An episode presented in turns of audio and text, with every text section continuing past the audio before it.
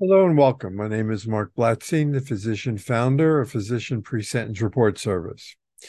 Today's YouTube is going to be on character letters, character reference letters. And so these are important. You don't want to have too many of them. Um, 10 are great. 110 probably not so much but these are letters about your character from people that have known you a long time. These are not letters that where people that know you make recommendations to the judge that well you don't really need to be sentenced or go to prison because this they don't like hearing that but if you also have a letter from if you have an employer who is willing to rehire you or someone you know is willing to hire you after you get released from prison because you have they know you that you have a legal problem and you're going to be incarcerated but you have good character and you have a skill that they you know would be beneficial to their company. This is a great letter uh, for the judge to read and for your case managers to read when they recommend you possibly for early release into halfway house uh, or home confinement. So that type of letter, the more the better. If you can have two or three of them, that would be stellar. But these character letters or character reference letters will take, you should start asking for them as soon as you get past either guilty via trial or guilty via plea hearing because people are still busy in their lives and you may have to ask them a couple times. It's not nagging as opposed to they're just busy.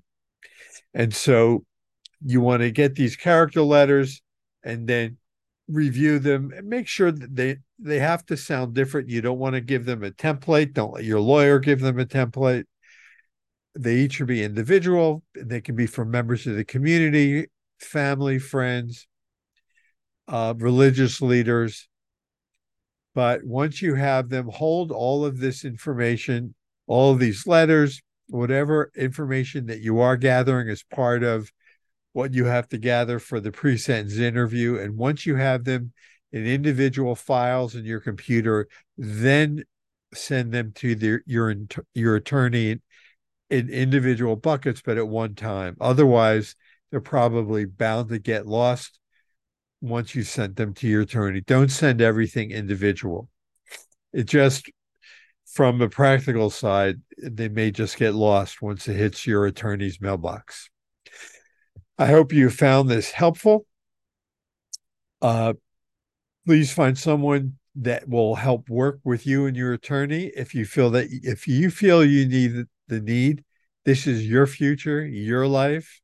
Your attorney knows the legal parts of your case, but most attorneys are not familiar with the nuances of how to maneuver within the Federal Bureau of Prisons regarding character reference letters, the narrative, reentry planning, the administrative remedy process. These are all very important into how you get through the first step, the first step act, and how you can prepare for the the SPARC 13 assessment survey, which you have to do before you actually can get credit for the classes that you will be taking towards early release. Again, I thank you for your time that you've taken out of your day to listen to this YouTube and have a safe day.